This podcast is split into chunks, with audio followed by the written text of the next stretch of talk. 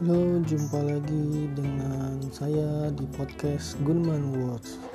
Podcast yang membahas seputar investasi dan finansial.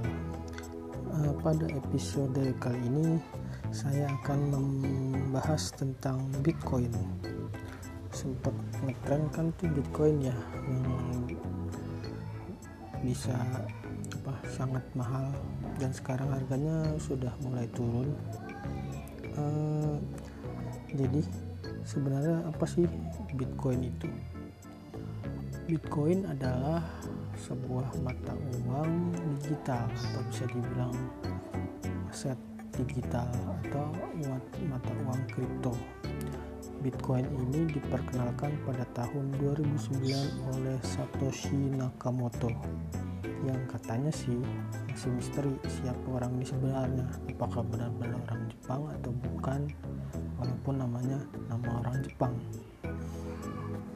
Uh, lalu bagaimana sih karakteristik Bitcoin itu? Karakteristik Bitcoin yang paling membedakan dengan mata uang konvensional adalah dia yang pertama adalah desentralisasi. Artinya tidak ada lembaga yang mengawasi Bitcoin itu dikontrol berdasarkan algoritma dasarnya dan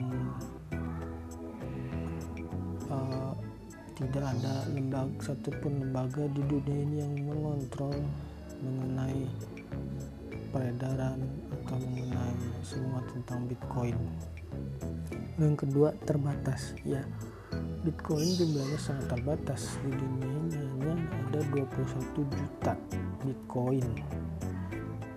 Lalu yang ketiga pseudonimitas yaitu ketika kita bertransaksi Bitcoin itu ketika kita bertransaksi Bitcoin yang diperiksa hanya apakah ada saldo Bitcoin di rekening kita atau tidak cukup atau tidak dan tidak akan diperiksa mengenai uh, mengenai identitas kita. Jadi uh, jadinya di sini bisa membuka peluang untuk um, laundry. Lalu mengapa Bitcoin itu sangat diminati atau mengapa orang uh, mengapa orang mau mau memiliki Bitcoin atau bertransaksi dengan Bitcoin pertama yang seperti tadi yang dijelaskan sebelumnya mengenai karakteristik Bitcoin bahwa Bitcoin itu tidak diawasi, tidak ada lembaga satupun lembaga di dunia yang mengawasi Bitcoin. Lalu tidak bisa diblokir, kan tidak ada yang mengawasi. Jadi Bitcoin pemilik Bitcoin tidak bisa diblokir. Coba kalau kita punya, kalau misalnya kita punya kekayaan di suatu negara atau kekayaan di Indonesia misalnya jika kita ada masalah masalah hukum misalnya kita atau misalnya ada seorang koruptor yang tertangkap dan menjadi tersangka hartanya bisa diblokir. Tapi kalau dia punya bitcoin tidak bisa diblokir. Dan ketika melakukan transaksi pun dia bisa bebas melakukan transaksi dengan siapa pun. Lalu yang ketiga adalah tidak bisa dipotong. Maksudnya tidak bisa dipotong di sini adalah hmm, contoh mata uang biasa misalnya mata uang rupiah kita punya tabungan di bank itu setiap bulan dipotong oleh bank.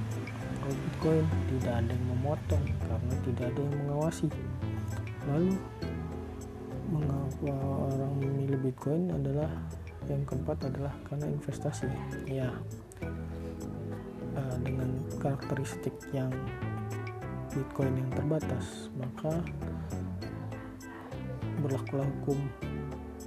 Supply and demand di mana supply-nya sedikit lalu demand semakin banyak itu tentu akan menaikkan harga Bitcoin. Karena karakteristik yang terbatas itu hanya 21 juta. Jadi sering berjalannya waktu Bitcoin akan memiliki kecenderungan untuk naik. Ini hanya prediksi ya yang ke terakhir uh, mengapa orang memilih memilih Bitcoin adalah karena bisa dipakai untuk trading. Jadi ya seperti trading forex. Pembahasan berikutnya yang akan saya bahas adalah uh, bagaimana kondisi Bitcoin di Indonesia? Apakah legal?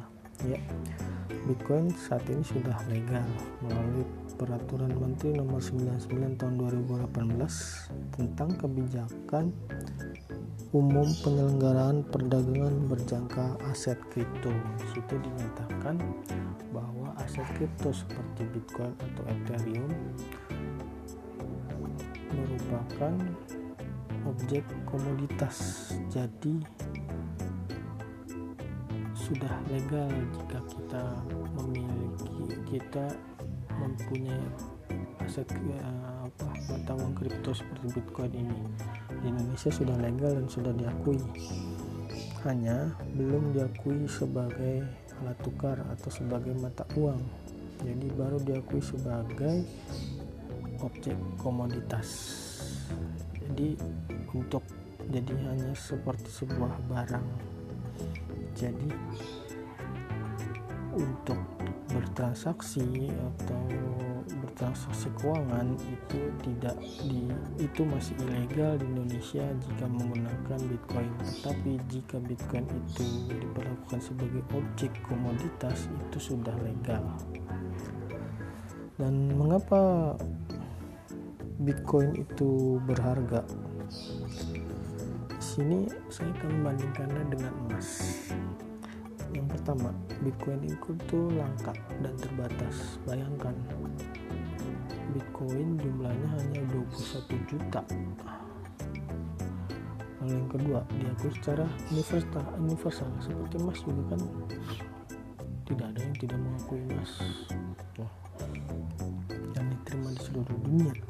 Yang ketiga meningkat saat krisis Nah, biasanya emas itu adalah salah satu aset yang digunakan untuk menghadapi krisis ekonomi. Biasanya suatu negara menyimpan kekayaannya dalam bentuk emas untuk menghadapi krisis ekonomi. Nah, sekarang Bitcoin pun digunakan untuk oleh beberapa negara untuk menyimpan kekayaannya.